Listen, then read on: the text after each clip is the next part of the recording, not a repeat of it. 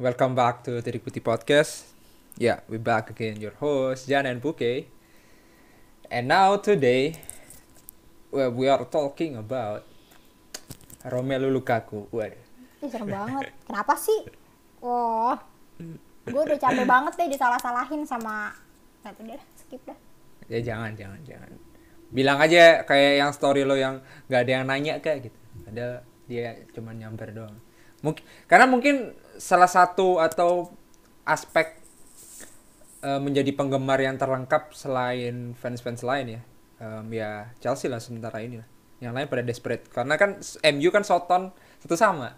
Liverpool Gitu. bagus. Liverpoolnya menang, menang. City City sempat kalah terus sekarang menang.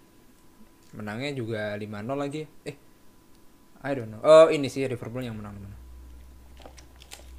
Oke, kita nggak ngomongin soal eh, pertandingan itu karena gue bakal ngomongin pertandingan itu tuh bersama Bisma ya. Kalau bersama Puke lebih ke akademisi ya. Jadi em, kita lebih belajar ya. Karena ini setiap hari eh, Rabu. Eh, tepatnya lebih eh, hari Selasa sih dan kita akan mencoba untuk membahas seputar hal-hal yang gua nggak tahu sih Puke sebenarnya sebagai gadis tribun. Eh, ya Terms- bukan maksudnya. Maksudnya kayak ih, kenapa sih harus ada sematan kata itu? ya makanya terms terms yang populer digunakan di daerah kita semua ini Em, yang di mana bersorak-bersorai menyanyikan sebuah lagu atau nyanyian khas di tempatnya masing-masing so Puke sendiri sebenarnya hafal kan atau atau pas dulu kelas meeting sebagai gua rasa sih emang Poke sebagai kelas ter teramai ya supporter ter- teramai pada saat SMA Oh iya Gua tahu sih. Oke. iya bener ya. Coba coba. Em, pengalaman lo em, apakah pernah ikut kayak gitu? Pernah Kelas ikut dalam meeting. koreo Iya kelas meeting jelas ikut. Lo lo lo futsal menang best supporter juga menang gue yakin. Jelas gue tahu. Oh, ikut koreo. ya koreo atau ikut nyanyi nyanyi juga. Oh iyalah pasti. Ikut bikin apa nih namanya mozaik juga yang naruhin sebelum mereka pada datang. Pernah oh, juga? kalau itu enggak, saya mah cuma tinggal ngangkat doang di GBK. oke. Angkat, oke oke. angkat, turun, turun. oke oke oke oke. Jadi kalau apal apal chance chance juga banyak ya? Enggak kasih berapa ya? Enggak kasih Apal berapa dong, karena kan kalau eh kalau semakin sering lo nonton bola, pasti lo akan semakin sering akan semakin gampang apal chance karena dinyanyiin Betul. terus. betul itulah kita akan membahas terima kasih telah di bridging oleh Buke Yeay. kita akan lebih membahas mengenai chance atau nyanyian di tribun Yep, yep, So yup. disclaimer ya kita nggak em, pasti ada irisannya tapi kita nggak berfokus pada sporternya. Tapi kita membahas seputar kenapa sih nyanyian ini ada ketika kita em, berada dalam pertandingan sepak bola. Baik itu mau nyanyian eh, mendukung atau nyanyian saling adu bacot dengan supporter lain atau bahkan ke eh, para pemain. Nah, Ya. jadi sejarahnya kapan, lalu tokoh-tokoh siapa saja yang pernah menyanyikan dan nanti bagaimana em, irisan tersebut bisa ter- berpengaruh terhadap eh, pemain karena itu side pitch andalan kita semua yang jelas selalu beririsan dengan sosial politik terutama em, judulnya udah gua tentuin jadi mungkin sekarang lo udah baca ya judulnya apa dan mungkin Poke belum baca karena ini belum ada referensi poster film yang cocok untuk ini. Kalau dipakai ultras atau hooligan kita malah mencondong ke Supporternya. sporternya jadi gua nyarinya antar sendiri rahasia. Tapi eh, judulnya udah gua temukan bahwa judul untuk podcast ini ya tadi sih bahwa nyanyian itu adalah elemen tambahan untuk pemain. Bisa pen- eh, bisa dukungan ataupun ancaman. Nah itu itu tema untuk hari ini. So yang pertama mungkin dari sejarah dulu ya. Jadi sesi ini eh, gua yang akan ambil alih. Jadi untuk soal konseling mengenai pemain yang ngeluh soal chance-chance dari tribun itu ntar Puki yang akan jelasin. Dan mungkin juga gua ada ya. So ya y- yang pertama em, sejarah ya sejarah itu ternyata gua lebih menarik pada nah ini ini ntar di Meren Book ya tapi gua lebih pakai referensi dari Inggris ya karena kita mostly juga em, bahasnya tentang seputar Inggris. Kalau Itali ntar gue digebukin sama buku skripsinya Puke jadi so jangan dulu. Karena supporter dan em, supporter adalah ntar ada bariernya atau bisa dijelasin atau enggak yang jelas ultras dan hooligan itu berbeda ya guys gue cuman ngasih bold statement itu. Kalau mau tahu ya mungkin di next episode bisa kita bahas eh, supporter yang secara utuh ya. So apakah itu semuanya itu dari mana dimulai? Itu nggak ada yang nggak ada yang tahu pasti. Jadi bahwa nggak ada yang menjabarkan bahwa oh yang pertama penciptakan ini nggak ada. Karena memang sebagian besar itu em, setuju bahwa lagu pertama itu diciptakan ya ketika mereka dalam kerumunan gitu jadi pada saat kerumunan atau pertandingan berlangsung nyanyi nyanyian dan saut-sautan itulah yang mungkin eh, terbentuk sendiri. Dan mungkin definisi yang tepat chance atau nyanyian ya lagu, lagu khas secara turun temurun dari lagu Ya, ya, daerah. Dan tetap bertahan menjadi milik kita meskipun em, em, apa namanya lokal klub lo atau eh, klub kesayangan lo itu likuidasi mau bangkrut itu chance-nya tetap ada tetap abadi dan itu property rights-nya milik lo semua lah gitu. Jadi em, lo tiba-tiba lahir tapi tahu lagu chance yang sudah dari 1980 80-an gitu. Ya karena emang dari turun temurun dan ya betul. sebagai bentuk mengekspresikan diri dan identitas em, supporter sendiri maupun identitas klub. Kayak gitu sih. Mungkin em, mengenai sejarah awalnya. Sebenarnya nggak bukan sejarah awal tapi memang tidak dijabarkan secara pasti tapi by definition chance itu seperti itu. So lagu daerah jadi setiap em, daerah mas memiliki lagu khas masing-masing. Atau by creativity dari tiap supporter. Itu sih. Dan siapa saja tokoh-tokoh yang pernah bikin atau yang terlibat lah. Gue bukan ngomong begini tapi yang terlibat dalam pembuatan chance itu sendiri terutama ini gue mengacu pada em, supporter yang ada di Inggris yaitu Pete Boyle Pete Boyle ini salah satu kapo waduh istilah istilah Kapo, banget siapa yang pernah jadi kapo di sini Waduh, waduh. Ya, em, Pete Boyle ini salah satu apa namanya? Bukan founders juga, mungkin ya pentolannya lah eh, untuk Man United, supporters Man United. Yang di mana dia selalu ngumpul atau dia tuh selalu ada di Bishop Blaze atau sebuah pub. Ibarat kalau di Indo itu apa? Mabes, Mabes. Biasanya base, Mabes base. itu serat ya base, home base. Biasanya 100 atau 300 meter dari em, stadion biasanya. Nah, ini tuh ada di tikungan di Old Trafford. Nah, yang di mana salah satu yang populer yang diciptakan oleh Pete Boyle itu adalah Eric the King. Mungkin gua akan masukin teaser atau sekelumit dari chance-nya boleh ntar gua mencoba Iya, itu. Kayaknya lucu Iya, ya, jadi nanti Iya. kayak ah gitu deh. Dengerin. Ya, ntar rahasia Iya. dapur. Kenapa kita omongin di sini? Iya, gak apa sih.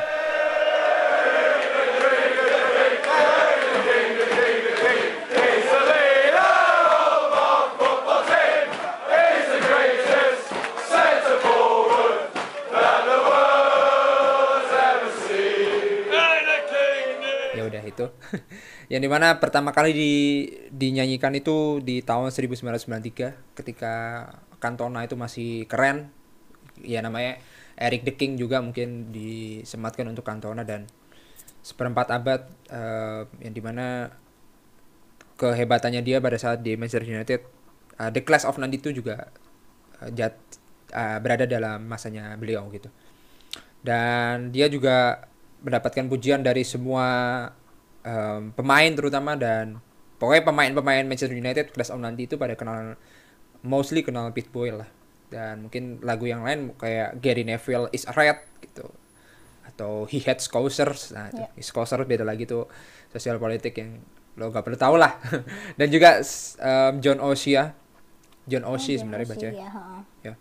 Yang di mana lagunya The Animals Went In Two by Two yang sangat populer di Old Trafford tahun 2003 Ya.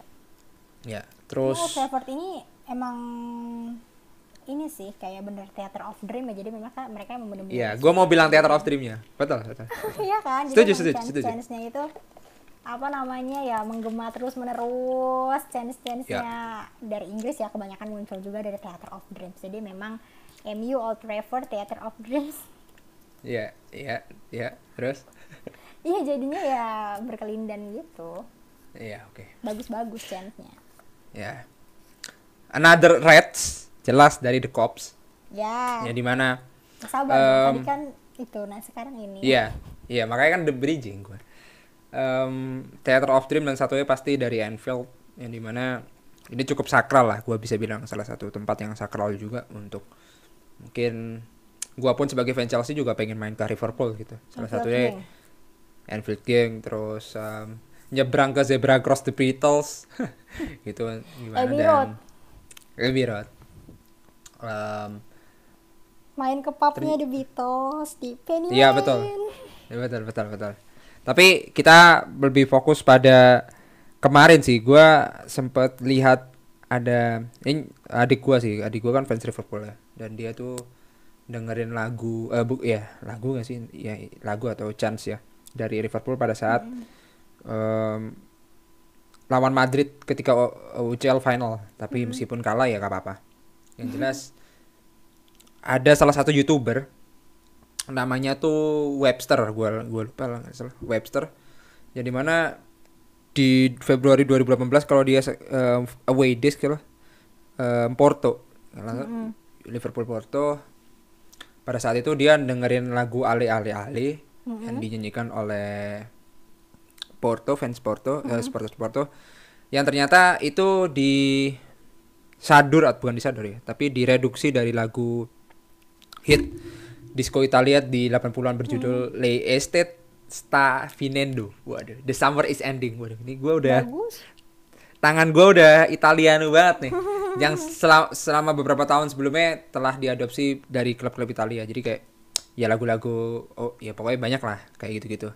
Dan dia ternyata didesak sama teman-temannya untuk bikin lagu itu dan dia upload ke YouTube. Jadi dia nyari em, byte by by beatnya sama seperti lagu ale-ale yang populer terus dia eh, membuat kreativitas bikin liriknya dan ternyata diupload di YouTube terus meledak deh pada saat itu dia diundang ntar lu bisa dengerin cuplikannya lah pada saat itu dia diundang bukan diundang sih dia naik ke panggung pas em, apa sebelum laga berlangsung lah itu nyanyi nyanyi semua kalau pernah dengerin.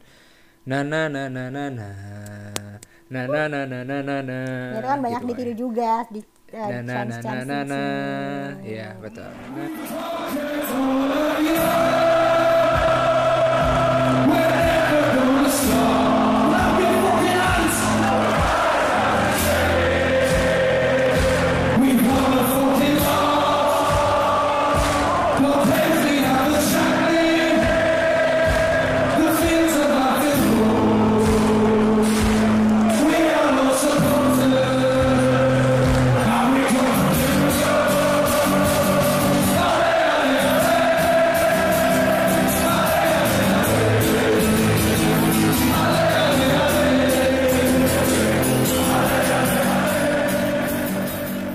You'll Never Walk Alone itu nah, juga kangen kan lo pada neribun semua udah pasti lah.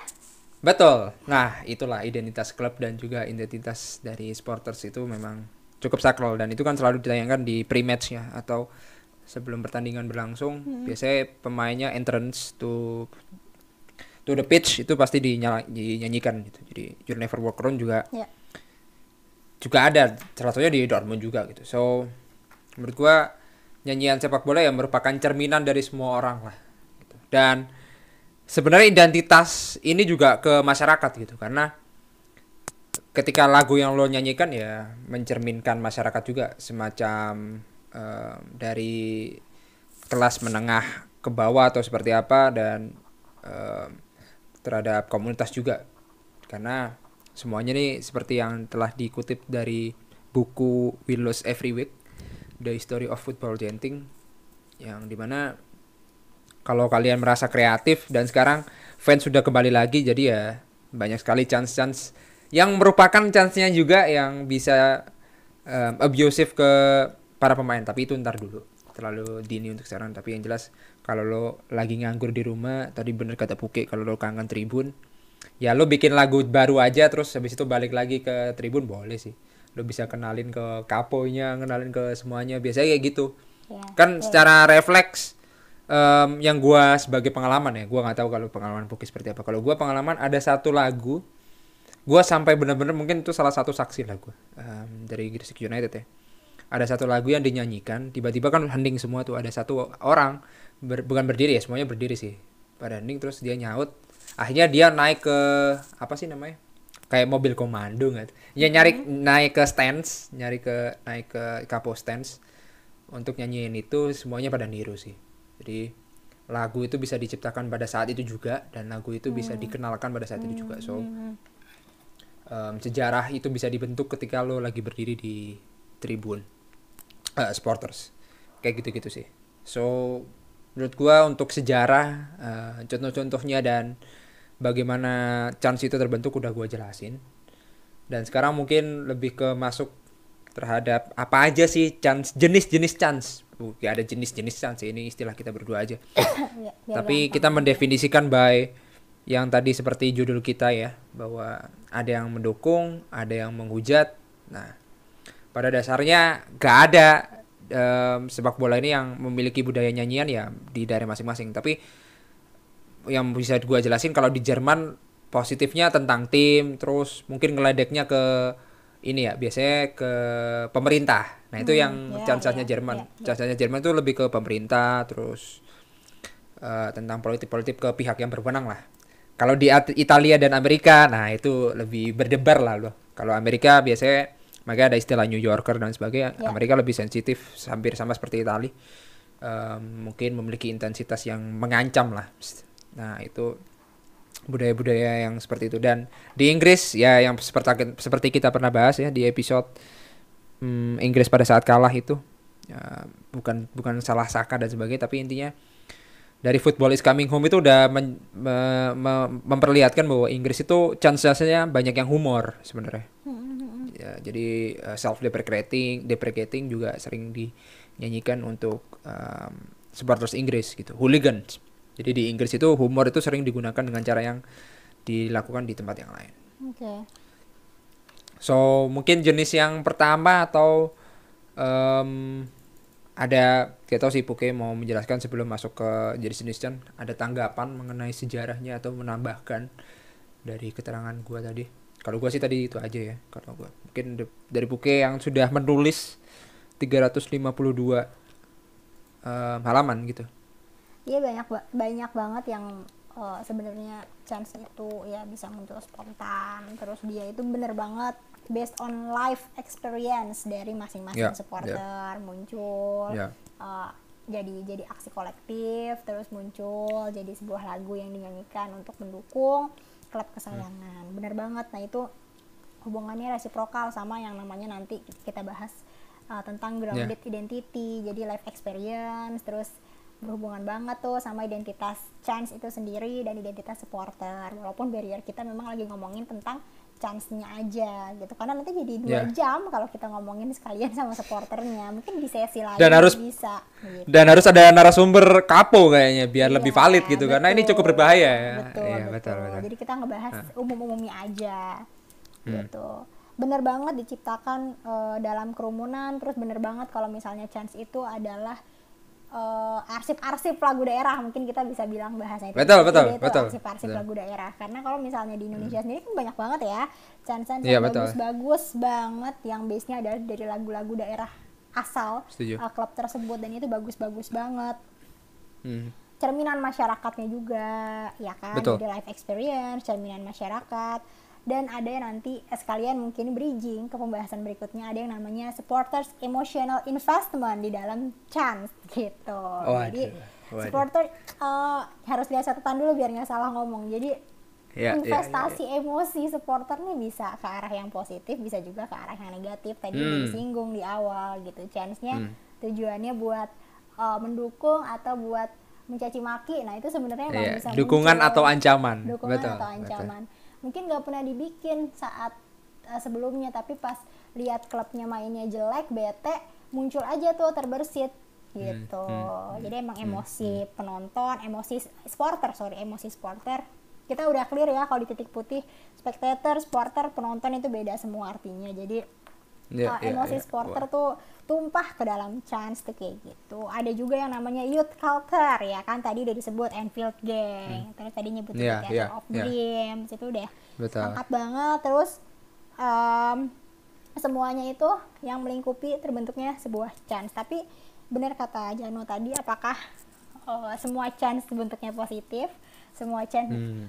kita garis bawahi bahwa tujuan orang berchance chance ria bernyanyi ria di tribun itu Ya. adalah untuk mendukung tapi apakah dukungan itu bisa dimaknai baik atau buruk oleh orang yang mendengar oleh em, supporter klub lain maupun oleh pemain dan pemain lawan gitu Hmm, hmm, hmm, Tuh. hmm, hmm, hmm.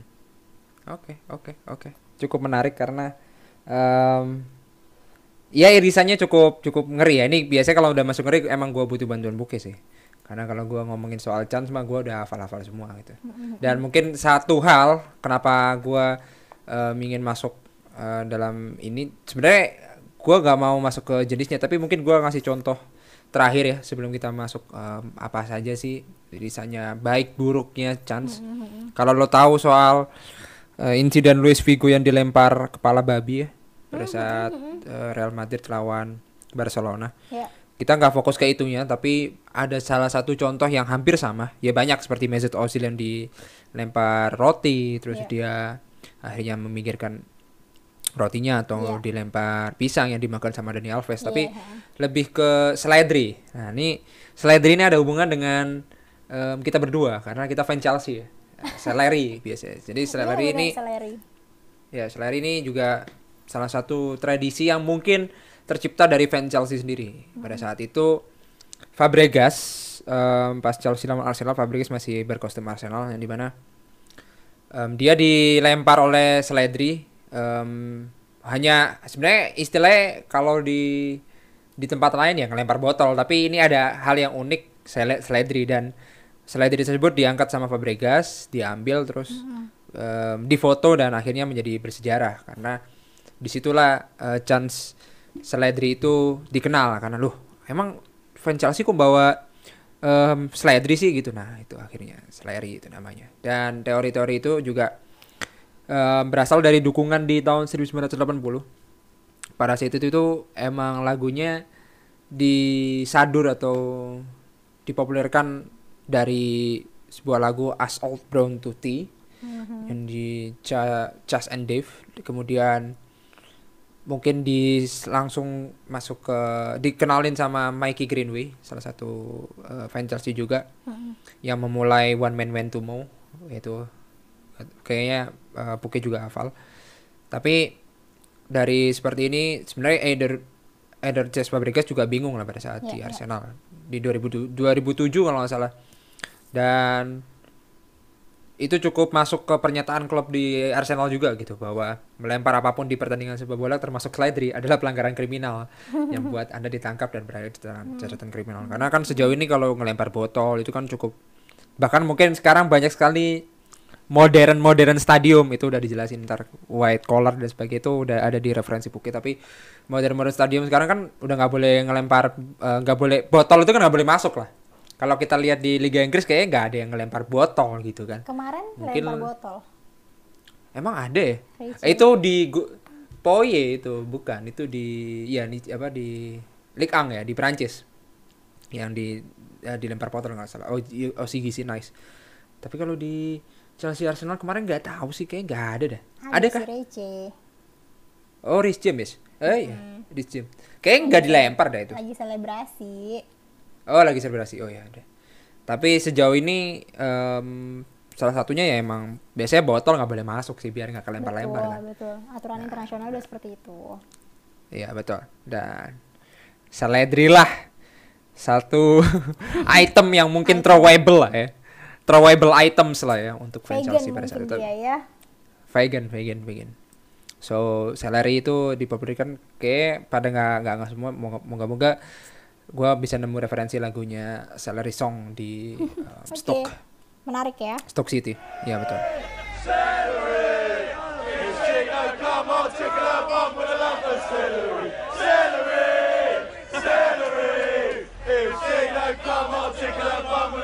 So itu sih mungkin tambahan dari gua karena em, ada irisan bagaimana lagu dan juga pemain. Jadi salah satunya Fabregas gitu. Eh, apakah ini menyinggung Fabregas? Enggak juga karena ini sejarah satu item yang masuk dalam eh, sebuah lagu sih sebenarnya. Gua eh, menggarisbawahi di situ. Bukan nge-abuse Fabregas. So like ya namanya juga rivalitas ya mau seperti apa pun respect tetap ada cuman kalau lo minta respect setiap saat mah ngemis banget lo gitu karena Iya, menurut iya. gua salah satu respect dan toleransi itu alamiah gitu maksud gua ya bukan Oke. berarti lo lo lo minta gitu kan. Ya pasti mostly em, orang itu juga akan eh, respect sama lo pasti lah punya manner lah. Semua manusia juga punya manner. Tapi jangan sampai lo menuntut orang untuk respect kalau memang lo tidak terlalu krisis terhadap em, junjungan atau terhadap suatu masalah yang em, apa ya menghampiri lo lah gitu maksud gua kalau memang itu udah cukup ya udah jangan jangan memaksa orang untuk eh, respect ya. Itu beda aja gitu itu sih. Karena bentuk eh, irisan dari respect sendiri ya menurut gua ya respect pada diri lo sendiri lah minimal gitu. Bahwa oh ya apakah gua siap nggak ya untuk melaw- melawan ini? Tapi ya itu balik lagi ke psychologic dari masing-masing person. Tapi menurut gua ya ngapain juga ngemis? Apakah gua harus clap clap hands sepanjang pertandingan dan menuju di final 2040 gitu harus tetap menghormati dia gara-gara gagal penalti di 2018 itu kan nggak mungkin kan gitu. So kalau udah respectnya udah ya udah gitu. Kenapa gua harus bikin banner kalau udah membuktikan bahwa gua udah respect di dua bulan yang lalu gitu? Ya untuk apa gitu kan? Itu aja sih sebenarnya. Kenapa sih lo harus mempertanyakan em, respectnya fans lain gitu ketika ada di lapangan? Kenapa lo nggak em, mengomentari soal pertandingan lapangan pertandingannya eh, pertandingannya yang berlangsung. Kalau misalkan tim lo kalah ya lo kritisi tim lo aja ngapain kritisi em, chance orang lain yang nggak abuse yang nggak rasis juga gitu. Karena it's part of the ball ngeledek it's part of the ball. It- ada istilah namanya banter. Iya, Nah, iya betul kita mau itu. aduh bridging gue udah udah jago nih gitu kan. Jadi istilah banter ini juga eh, salah satu makna yang mungkin sering digaungkan oleh fans-fans Inggris lah fans-fans klub Inggris. Jadi saling meledek itu adalah hal yang sehat.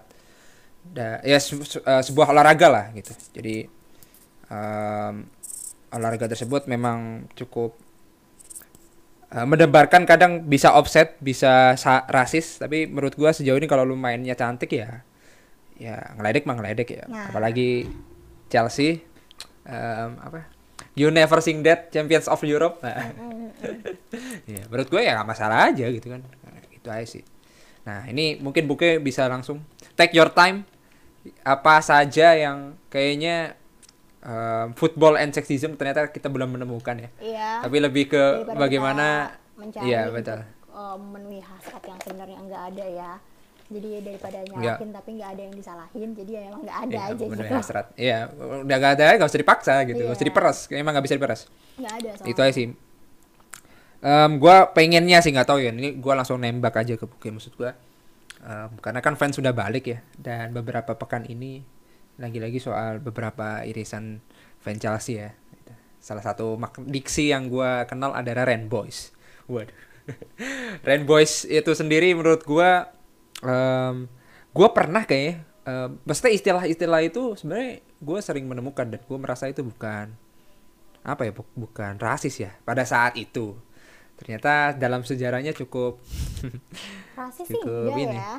cukup sensitif ternyata iya rasis sih enggak ya homofobik rasis ya apa istilah homofobik maksud gua em, ya gak rasis ya mungkin negatif ya Iya. atau maknanya ya, maknanya negatif ya ya itu sih dan mungkin udah dijabarkan sama Puke ya gimana tuh Puk Em, Billy Gilmore ya Iya, Hmm. mungkin karena apa ya? Langsung langsung semangat bahas karena kayak mungkin orang juga bingung kenapa ada apa gitu. iya Jadi iya iya kayak kesannya tuh orang mikir, "Oh, si Billy tuh gay, makanya dia digituin." gitu. Padahal iya iya iya iya padahal em, ya sebenarnya nggak ada hubungannya sama preferensi seksualnya Billy Gilmore Hmm. tapi eh, ya tadi udah disinggung dikit Rain Boys ini sendiri Hmm, artiannya di dalam eh, apa ya chance-chance atau olokan mungkin ya olokan-olokan di dalam tribun. Ini kan sebenarnya kalau kita menilik ke sejarah Grand Boys ini ada sebelum eh, istilah lawannya Chelsea itu ada gitu loh. Jadi kalau Iya, betul, betul. jadi kalau misalnya pembelaannya adalah ya chance ini dunia sepak bola ya itu kan buat lawan buat pemain Chelsea yang emang dipinjemin jadi emang itu arahnya Iya. ke sana tapi yang harus lo ingat adalah yang tadi gue bilang gitu terminologi Rain Boys ini udah ada sejak lama udah dari tahun 80-an 90-an Betul, gitu. betul, betul. dan emang penggunaannya di awal adalah untuk meledek uh, satu pemain Chelsea yang ketahuan tidur sama laki-laki lain gitu Betul, betul, jadi memang betul, laki-laki betul. tidur sama laki-laki Rain Boys di sini juga kan artinya em, pelacur ya tapi bukan pelacur Iya. dalam artian heteroseksual pelacur dalam artian yang homoseksual nah itu kenapa lah dibilang Hmm. uh, kata-kata itu homofobik gitu Hmm, hmm. jadi kalau misalnya uh, pembenarannya para supporter itu juga ada juga ya kemarin di replay gue Liverpool versus Norwich. Hmm, ya, di ya. replay Twitter gue waktu gue jelasin itu juga ada yang bilang bahwa ya udah sih ambil santai aja iya ambil santai cuma lo juga harus tahu bahwa diksi ini sebenarnya negatif gitu Betul. Iya, Jadi- iya. Ya, mungkin gua ya, gua bi- bisa bac- bacain tipis ya. Sorry gua potong. Di mana Puke udah jelasin ada yang tetap menangkap bahwa makna Rain Boys ini ditujukan untuk lawan army, tapi nggak bisa lepas dari itu ya Puke. Heeh. Jadi mana Rain Boys, Rain Boys sendiri ya by definition British definitionnya is a boy or a young man ya who has sex with men for money. nah gitu jadi kan Gitu. kalau dibawa ke dalam ranah sepak bola pasti lo pembelaannya kayak gitu gue udah tau banget gue udah tau banget saat gue nge-tweet itu gue udah tau banget pasti pembelaannya adalah itu Hmm, hmm, ini buat hmm, lawan betul, ini betul. buat lawan ya tapi lo harus tahu juga bahwa eh, artian kata ini sebenarnya juga negatif jadi kalau misalnya Betul. lo lontarkan itu terus lo membenarkan hal itu ya sama aja lo mendukung hal-hal yang sifatnya homofobik itulah makanya kenapa eh, Hmm. sama apa namanya di cop guys ya Ya, fansnya Liverpool yang Ya. em, ya mendukung gitu Ya. jadinya di Rainbow flag, juga. gitu aja lebih oke. Iya, Ya. mendukung rainbow flag. Eh, diomelin juga sama mereka gitu dibilang kalau Ya. misalnya lo bangga sama nyanyian You'll Never Walk Alone aturan lo jangan ngomong kayak gitu nggak boleh gitu Betul. Oh. betul, jadi betul. emang lah ya. istilahnya double meaning lah. Lo bisa diartikan rainbow seperti loan loannya, bisa aja rainbownya seperti itu gitu kan. Em, dan ada yang bilang emang Billy Gilmore LG- LGBT enggak. Tadi udah dijelasin sama Poke bahwa sebenarnya rainbows ini double meaning gitu, bahwa ternyata sejarahnya memiliki arti yang cukup sensitif terhadap em, para pegiat atau pendukung eh, rainbow flag gitu. Jadi em, hampir sama menurut gua dari saya meskipun double meaning yang di mana ya pem- eh, pemain Chelsea eh, laki-laki yang dipinjamkan ke klub lain mungkin bisa aja karena itu kan menurut gua tentang assuming ya atau cocok logi kalian lah terhadap em, istilah rainbows ini ditiriakan sih itu sih menurut gua. Oke. Iya dan chance-chance homofobik ini memang juga nggak cuma hanya itu gitu loh. Waktu itu Terry juga pernah kena chance homofobik eh, di mana dia dibilang queer dan segala macam gitu loh. Ya betul Maksudnya- queer queer ya. Heeh, maksudnya eh, ya mungkin chance-chance kayak gitu nggak familiar di telinga Ya. orang Indonesia, di telinga eh, klub-klub lokal Indonesia, tapi akuin aja itu ada dan itu homofobik Betul. gitu kan merendahkan Betul. kelompok lain kan juga nggak boleh ya. Betul, betul, betul, betul, betul. Itu tuh, merendahkan kelompok lain. Udah, itu aja udah. Udah berhenti di situ aja, guys. Iya, Kenapa sih betul. eh, lo gak usah against status quo lah. Kalau lo gak mau accept that ya skip that gitu menurut gua. Itu aja sih. Kalau chance rasis. Hmm. sih udah banyak banget di Indonesia pun ada ya banyak Ya, ya. di luar negeri apalagi di Italia Ya, sudah ya. pasti numpuk-numpuk itu chance-chance Ya. rasis, antisemitism dan segala macam itu pasti udah Ya. tanpa perlu kita kasih tahu yang kayak gimana juga pasti teman-teman juga udah pada tahu gitu loh kalau misalnya banyak juga Ya. negara-negara Eropa yang masih rasis dan mempergunakan kata-kata rasis dalam lagu-lagu atau chance-chance mereka. Ya, ya, ya, ya, ya. Atau istilah yang sering em, sering kali kita selalu ngomongin di tiap episode ya bahwa bedanya kalau di In- eh, bukan di Indo apa di Inggris adalah dari sosial media abusive kalau di Itali secara live abusive Oh, guys. betul. Betul. Serem memang. Dan alhamdulillah men- ya menurut gua betul. Menurut gua Lukaku cukup grateful ya karena sepanjang season kemarin kayaknya nggak ada yang datang kan ke tribun. Jadi menurut gua Oke. dia tidak ter- terlalu ada pressure jadi jadi jadi sangar lah sekarang menurut gua Oke, Lukaku. oke. So menarik itu bisa jadi Iya. bahasan lain lagi. ya.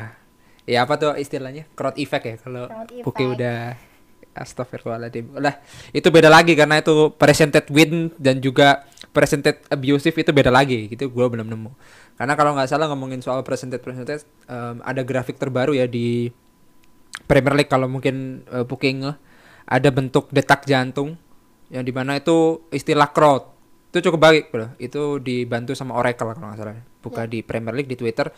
Bahwa di menit keberapa em, desibel crowd itu di stadion itu tinggi ya itu. kemarin di eh, dari Premier League match, match week pertama kok. Yang kemarin pasti jelas di menit 45 itu golnya Lukaku sekitar segitu-segitu itu grafiknya gede gitu mengarah ke Chelsea kayak gitu-gitu sih jadi menurut gua namanya juga euforia ya itu udah pasti oh, bisa menggambarkan kita bisa menjelaskan tapi yang bisa mengukur-ngukur grafik ini yang keren sih gitu sih Iya betul.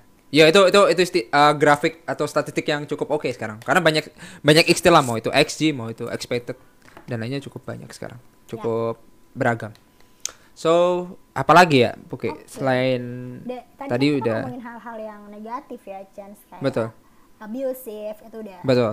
Ya betul. untuk merendahkan dan untuk uh, ya namanya untuk nyerang lawan gitu. Nggak usah nggak usah jauh-jauh. Kalau misalnya kita lagi main futsal aja terus banyak gitu yang dukung. Kalau misalnya lagi ada yang mau tiang dua atau lagi ada yang mau penalti yang itu kan dua nggak tuh. Istilah tiang dua nggak ada di lo guys. Pemantul bola lah ada. Nah, lanjut lanjut. di belakang gawang lawan itu Ya, kan pasti di diapain lah diberisikin gitu biar pecah konsentrasi kalau misalnya lagi Ya. penalti kan juga di sepak bola kayak gitu Nah, itu kan Puke tujuan- melakukan itu salah satu aktor yang bisikin kipernya ya guys. Ya, Betul. Oke. Jadi kan itu emang tujuannya buat ya biar klub gue menang. Tujuannya sebenarnya itu. Makanya Chance Hmm. juga bener-bener supportive effect banget. Ya ya ya ya. Walaupun gue fans Persija tapi gue cinta banget sama ah, sama lagunya bonek yang emosi jiwaku. Gue nggak bisa melepaskan diri dari itu. Itu bagus. Betul, banget. betul, Lagunya betul, indah betul. banget. Setuju. Betul, setuju gua, setuju, setuju. Jadi- Iya, emosi jiwaku tuh Wah. itu cukup populer loh. Itu gua pada saat kuliah juga dinyanyikan. Ya ibarat kayak You Never Walk Alone ya, lo bisa dipakai di beberapa aspek lah. Gak cuman pada saat pre-matchnya Liverpool doang. Ya lanjut. Iya. Jadi emosi jiwaku itu dilantunkan sampai saat bonek datang ke Jakarta, saat mereka minta kejelasan ini persebaya seperti apa, dan itu emang bener-bener yang chance yang sangat-sangat bagus, lagu Respect, yang sangat-sangat sportif gitu. Persija punya di Persija menyatukan kita semua dinyanyikan saat menang, saat kalah gitu. Jadi memang tiap klub saya nyebutin dua aja karena kalau semuanya Iya. banyak banget. Saya Iya. yakin semuanya dari Slemania sampai Kurvasut semuanya punya lagu yang bagus-bagus banget. Saya senang banget Hmm. dengerin lagu-lagu Ultras Gresik gak di, gak di notice guys. Gila nggak tuh? Ultras Gresik semuanya, Aremania semuanya lagunya bagus-bagus banget dan Gila, itulah gila. yang mau kita garis bawahi di sini bahwa Chance itu sebenarnya tujuannya memang benar-benar sportif. Hal-hal yang Ya, tadi kita ya, ya. sebutin tentang abusive, lain-lain itu itu pasti ada di setiap Chance Chance yang positif itu pasti ada saat teman-teman supporter The Jack yang menyebut sorry banget ini nggak bermaksud nyerang apa pun tapi kita contohkan saja saat lagi nyanyi lalalala viking anjing gitu kan itu kan banter ya sebenarnya ya Iya, iya, iya, iya, iya. itu iya, ada iya. gitu loh Iya, iya, iya, iya, betul, betul. Ya mungkin kalau gua menggarisbawahi rivalitas itu terus ada, jangan merasa santun terus salaman terus. Ya ini bukan ini ya, adu santun ya, guys. Ya tetap itu biar menambah api semangat em, supporter semangat. atau supporternya atau stadionnya makin riuh sih, guys gitu. Yang jelas ada koridor-koridor yang emang nggak boleh dilanggar. Salah satunya isu sara, abusive eh, chance dan sebagainya kayak gitu-gitu sih. So, ya, itu sih menurut gua. Contoh lain mungkin Buke, ada lagi? Gue sih belum nemu. Em, sebelum lo menjelaskan apa itu supporter, apa itu penonton. Nah, ini makanya diksi-diksi ini gua cukup hati-hati karena ada grammar Nazi gua nih yang lagi ikut soalnya. Lanjut, lanjut. ya menarik lah saat kita ngomongin tentang chance karena saat uh, chance lagu mungkin kita juga nggak nyangka bahwa sebenarnya itu juga bisa jadi penguat identitas kita namanya apa namanya social identity kita sebagai supporter Hmm, dan hmm, chance itu hmm. benar-benar jadi perekat bagaimana supporter uh, Jack ya kan Hmm. bonek Ya. itu apa namanya punya keterikatan batin dengan lagu dan juga dengan klub sepak bola siapalah yang Hmm. nyanyi emosi jiwaku nggak merinding? Gue pun sampai sekarang kayak masih mau nangis gitu dengan emosi jiwaku sejarahnya dan segala macem gitu. Balik lagi ke yang tadi pertama ada yang namanya life experience ya kan? Ada yang namanya supporters emotional investment dan lain-lain gitu.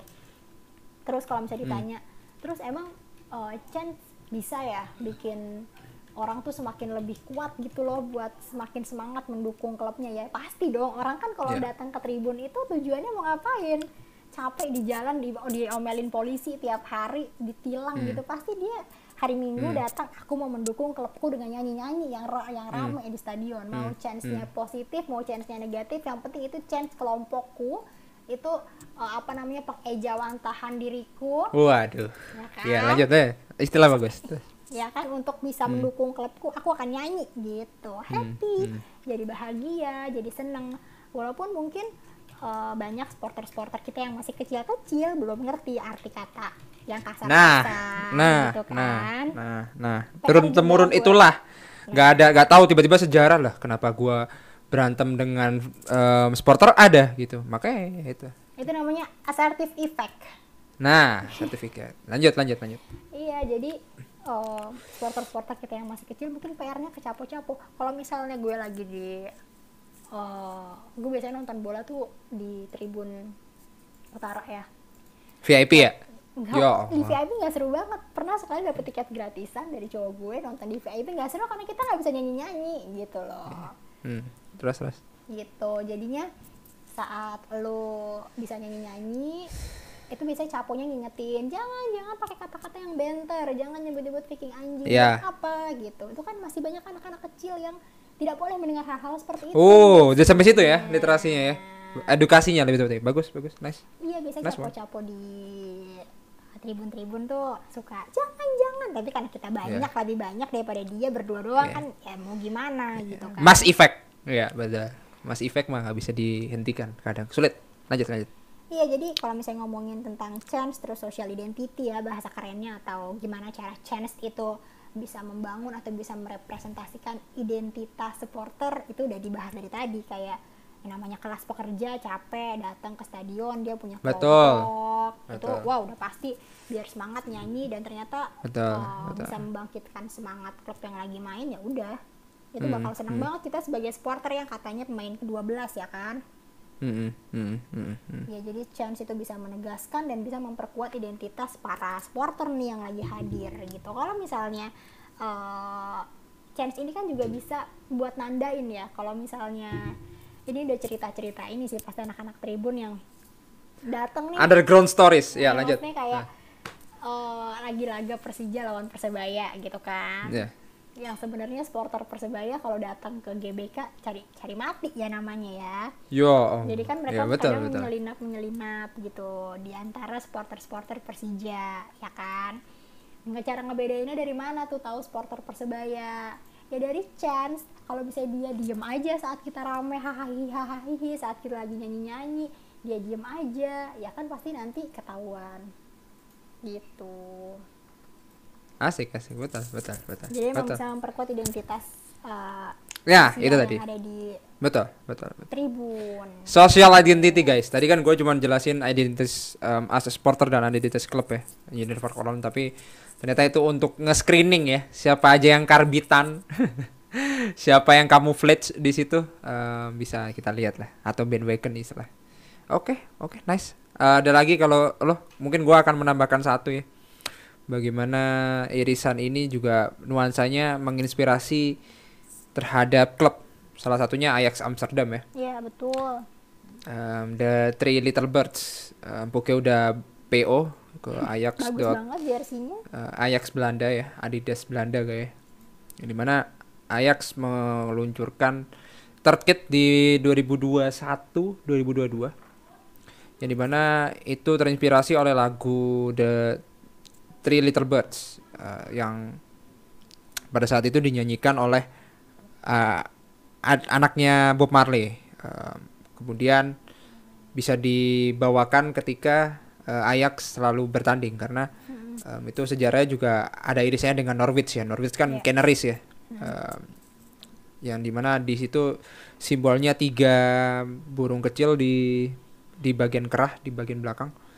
Dan lagu tersebut ketika persahabatan melawan Cardiff pada saat Agustus 2008 di Ninian Park jadi lagu You Never Walk Alone-nya versi Ajax Amsterdam ya Three Little Birds itu tadi Ya. So sekarang disematkan di jadi chance-nya disematkan di lagunya eh, Ajax eh bukan lagunya di third kit-nya Ajax Amsterdam. Warnanya hitam bagus banget.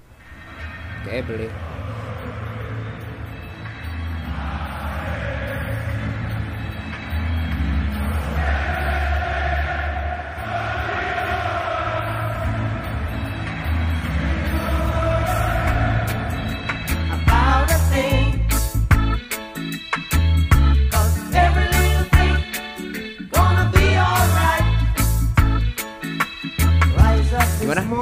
Lagunya mungkin Puki mau nyanyi kayak mau mau nyanyi dari tadi. bagus ya pokoknya belilah bagus Iya, iya. karena kan Karena- dan iya, iya. sepak bola juga ada kaitannya ternyata kencang gitu jadi ya keren banget sih Ajax Ya, betul, setuju, setuju. Oke, alright, alright. Um, gue sih belum belum gak tau puas atau enggak sih sebenarnya cukup kalau gue. Tapi nggak tahu Puke ingin menambahkan atau menyimpulkan sesuatu atau nge-wrap up, silahkan apa ya, tentang wrap upnya chance tuh positive way sebenarnya tujuan awalnya pasti ya, buat ya, ya. mendukung gitu jadi karena chance itu pasti dilakukan bersama kalau sendiri anda namanya menghadirkan cipta ya pak ya Ya Allah lucu banget tuh, Mbak. Ya Jadi ampun. Ini bagus nih hotex. Kalau lo chance chance itu berkelompok, kalau lo sendiri mengindik anjing. Keren. Keren. Lanjut lanjut lanjut lanjut. Iya, jadi kalau misalnya lo kayak kemarin nih, oh, apa namanya yang chance homofobiknya ke Billy Gilmore itu, pasti yang disalahin adalah kelompok yang nge-chance, bukan siapa yang pertama kali ngomong gitu. Jadi emang Hmm, chance itu segitu kuatnya efeknya Hmm. buat hmm, hmm. uh, buat orang yang merasa terzolimi, ya kan? Hmm. Ya Sama ampun. buat klub-klub yang emang terdukung. Oke. chance itu supporting effect-nya gede banget karena walaupun nggak ada penonton tapi tetap diputar kan chance-nya Betul, betul, betul, betul, betul, betul, betul. Liquidator ya kalau Chelsea ya. Chelsea Iya. liquidator itu juga tepuk Hmm. tangan doang. jadi benar-benar berguna banget gitu chance buat Iya, teman-teman yang emang suka ngarang lagu ya coba aja Boleh, boleh. Coba aja, coba aja. Gak usah takut guys. Itu karena mungkin lo jadi bagian dari sejarahnya, bisa aja. Banyak hal, banyak hal. So, kalau gua ya, em, banyak begitu banyak lah memisahkan em, orang-orang dalam sepak bola ya. Salah satunya against modern football, waduh. Lagi-lagi soal irisan supporters ya. Tapi dan perpecahan perpecahan nasional lah itu itu urusan Puke dan tulisannya. Yang mungkin hingga masalah serius seperti rasisme dan em, homofobik dan tentang sistematik yaitu VAR ya. Tapi semua orang tetap bernyanyi gitu bahwa nyanyian atau chance itu yang menyatukan kita semua. Makanya tadi Buke kalau kalau sendiri kan menginginkan cita, kalau banyak memang ngechance karena em, tidak mandang vokal lo jelek, tidak mandang sopran, tidak memandang lo bass, itu semuanya em, dalam satu kesatuan bahwa hal yang menyatukan kita semua dalam tribun ya nyanyian itu sih. ya betul Dan dan gua kangen juga sih. Ya. Kangen nobar, kangen dan sebagainya. Gua jadi kangen kalau kangen. misalnya lo emang udah merepresentasikan diri lo gitu sebagai supporter banget gue dan lo apa lagu-lagu chance ya emang itu ciri-ciri lo sudah ter, ter apa ya punya identitas di dalam kelompok itu gitu buat Hmm. dukung klub yang lo sayang gitu jadi kalau Iya. misalnya oh ya gitu deh jadi Iya. chance itu sporting effectnya bagus banget tapi memang Betul. banyak mungkin yang nggak terima atau gimana gitu Iya. ingat juga kalau nge-chance yang buruk-buruk tuh di stadion banyak anak Iya. kecil ya ibu Betul, hamil ya Betul, betul, betul, betul. Jangan lupa kalau masuk stadion helmnya taruh ini aja dulu helmnya taruh motor ya. Kalau motor biasanya tuh dipakai tuh kalau di dalam. Iya. Ya, nggak masalah sih sebenarnya ini jokes aside but em, pesan gua hampir sama tadi yang terakhir ini pesan gua sama yang udah diomongin sama Puke. Em, tetap perbanyak literasi mengenai nyanyian-nyanyian tersebut gitu. Jadi lo gak asal ngomong Rainbow Boys gitu. Setidaknya lo Ya. harus eh, tahu lah eh, background story behind that song gitu Mm-mm. itu aja sih menurut gua so ya tipis lah karena lu bisa googling dan apa sih dan boys yang sebenar-benarnya artinya seperti itu dan salary ini apa gitu kan. Iya. dan you never walk alone itu kenapa selalu dinyanyikan dan Mm-mm. um, lantunan itu dipakai di mana pun. Ya itu sih. Jadi salah satu tempat mungkin terakhir salah satu tempat yang pengen lo datengin selain Stanford Bridge mana lagi Pop? Mengenai aura supporternya Pop. Oh, lo pengen ke mana sih? Ada nggak? Ada dreaming dreaming stadium yang pengen lo datengin? Di di Indonesia dulu aja deh gue pengen banget. Boleh ke Ewako PSM Makassar. Boleh boleh. Mantap mantap. Eh kalau Sleman udah pernah belum? Belum. Belum juga ya? Udah pernah away pak. Saya cupu. Ya. Away ke Pakansari saya away dari Jakarta. Deket banget ya, ya away kalau virtual lo ya? ke mana? Lo pengennya ke mana selain ke Stamford Bridge? Of course ya. Ya. Gue pengen ke Dortmund stand sih. Oh ya. Benar benar benar benar. Anjir itu tapi gua nggak suka kuning kita putih di, dikebukin gue di situ. Tapi nggak apa lah kuning. Kuningnya ultras gersik dong. Halo. Ya mantap mampus. Gitulah. masuk ultras gersik masuk nih.